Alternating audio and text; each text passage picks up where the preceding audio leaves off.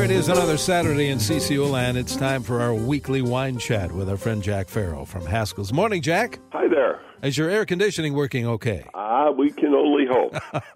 so far, so good. Glad to hear that. Yes. You know, it's interesting. I, uh, we've got a very hot day coming up, mm-hmm. and uh, last week, uh, one of my sons had a big open house for his my granddaughter who graduated and I we left relatively early. I said, "Well, how's the party?" Said, well, we ran out of rosé.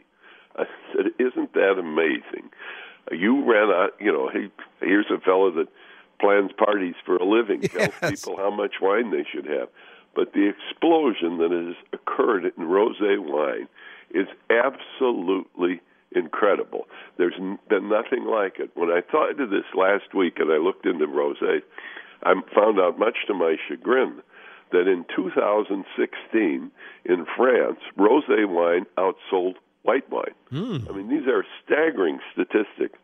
So I looked at our little uh, chain of stores, and uh, we sold double in 16 what we sold in 15, and so far in 17, we're on the way to double it again.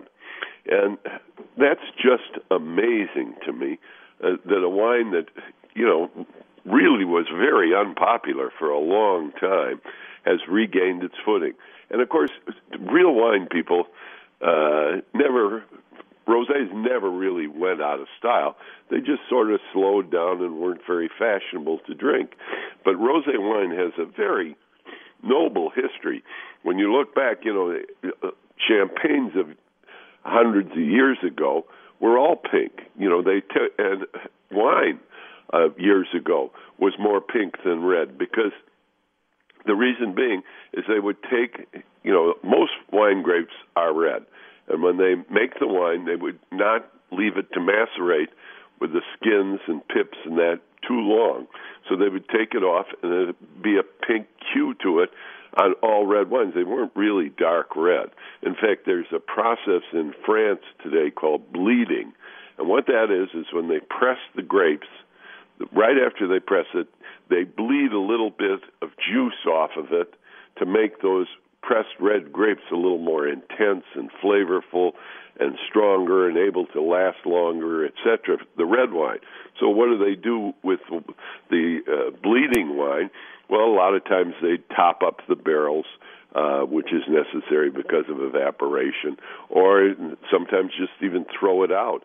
But a lot of people that were a little uh, more uh, economic minded would make house rosé. And that would be a rosé just for the family and they'd make a barrel of it or so and they would drink that on hot days like today. Uh, the french really have a real long history of producing rosés and that's perhaps why rosé is so popular in france today the biggest area for production of rosé in the whole world is Provence, and that beautiful area of Provence. You know, you drive through the hills and you see those fields of lavender, etc. It, it's a romantic area with the Mistral winds coming through, etc. But their wine there that they produce primarily is rosé wine, and Provence is the leader in producing rosé for all of France and really for the whole world. You see a lot of uh, wines for rosé wines from Provence, and they run the gamut. They run anywhere from uh, sixteen, uh, let's say twenty dollars. I think Brad Pitt and his wife get over twenty dollars. His ex-wife get over twenty dollars for their rosé from Provence, which is at the high end, but you can get a pretty good one for ten, twelve dollars. And then the Rhone Valley after Provence. Uh, well, no, we shouldn't overlook Tavel Tavel is an area of the Rhone Valley that produces nothing but rosé. And I always tell the story the first time I ever experienced it, I was on my very first wine trip to Europe, and we had stopped in uh, along the French Riviera on a Sunday to take a day off, and we got a um, cabana, and they served food in the cabana, and we, my wife said, "Well, let's have a salad niçoise." Uh, and I said, okay. And the waiter said, you must have Tavel with that. Well, I never forgot it. We had Tavel with it, and it was a marriage made in heaven. I don't know whether it was being in love with my wife and on a beautiful sunny day, or it was just the fact that the wine was that good.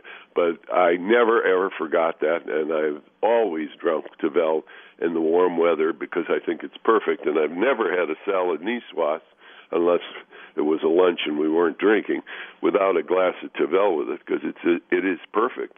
But then they have all the other Rhone wines, uh, Grenache uh, grape uh, and the Syrah grape produce some very good rosés. So uh, throughout the Rhone Valley in France, you get some just excellent little Cote de Rhones that they come in red, white, and rosé, and the rosés are often real, real fine. Uh, one thing we should clarify right away is very, very few winemakers make rosé by mixing red and white wine. Actually, the policy and the manufacture that way is frowned upon by almost anybody with any significance in the wine business. What they prefer is just leaving the grapes in contact less and less time to produce the rosé they want. And there's a lot of rosé producers. The color is, is very important as the flavor and aroma and everything else. So you can get a rosé anything from a pale onion skin color to uh, a, almost a dark red. Some Tavels look like red wine, and they really are terrific. But that uh, area of France, the Rhone Valley, is really uh, produces some remarkable, full-bodied, wonderful rosé wines. As I said, after Provence, it's one of the larger areas for producing sparkling wines or, or uh, rosé wines. Then there are other areas, of course, in Sancerre. You can get, you know, we've talked about Sancerre. It's my, in my opinion, Sauvignon Blanc with a college education. They make a Sancerre rosé, which is very, very good and a, a delightful summer drink. Uh, in most regions, as I said in France, they make a rosé. I remember a few years ago we were at a party at Chateau Clarke. And Clarke, uh, Chateau Clarke is owned by the wealthiest of the Rothschilds, Nathan, and uh, they were serving as an aperitif a rosé. And I went up to his wife. I said, "This is just delicious. Uh, is this for sale?" She, well, and again, it was that bleeding method they made a little rosé for themselves, and they had a lot of grapes to bleed, so they could serve it at receptions and things like that. She said, "We've never sold it commercially. Are you interested?" And I said, "Yes, it's delicious." And so we were able to get about 50 cases of Chateau Clarke Rosé, which was an instant hit uh, because the wine was just terrific. And again, it was made in that bleeding method. And as I said earlier about champagne, all the champagnes a long time ago were very sweet and pink, and so uh, they were mostly rosé. And today, Champagne produces some remarkable rosés, and uh, good evidence of that is if you get Dom Perignon or Louis Roux or Cristal or any of the cha- great marks of Champagne, and you pay a hundred and some dollars a bottle for them. If you want the rosé in that same Dom Perignon, you'll pay almost an extra hundred dollars to get it. That's how highly valued it is. And what changed in the United States was after World War II, a couple of Portuguese people that were very inventive had uh, some wines called Mateus and Lancers, and that's what really introduced America to wine drinking years ago, uh, in fact, you go into a restaurant, and that'd be the only two wines they'd have: is Lancers or Mateus, both Portuguese rosés, and they were very, very popular. They were a little on the sweet side.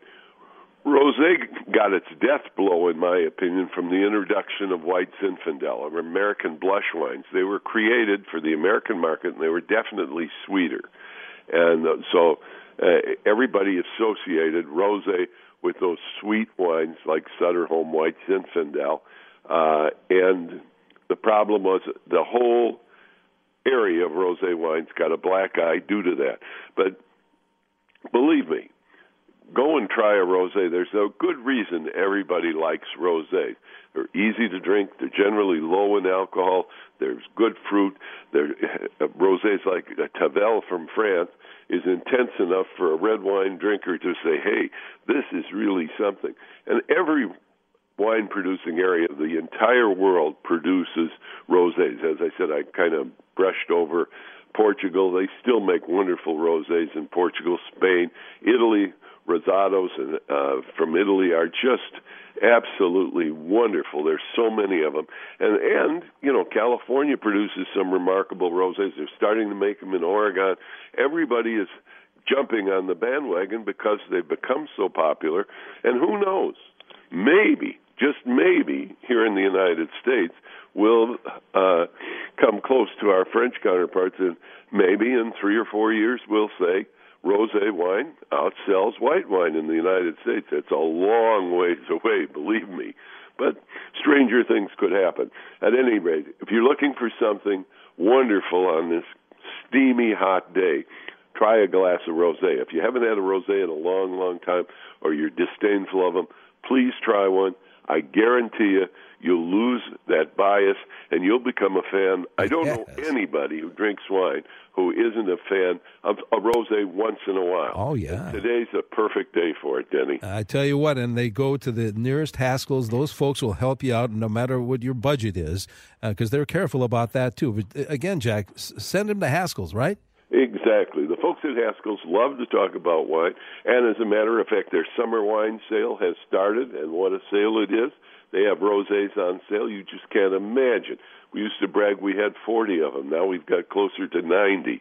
Rosés are available at Haskell's. And the folks at Haskell's will help you if you're preparing a special dish they'll help you pick the perfect wine. They can't come in the kitchen to help you, but they can ensure that the wi- the dish and the wine are an appropriate match. There's a Haskell's near you where you can save big dollars on wine.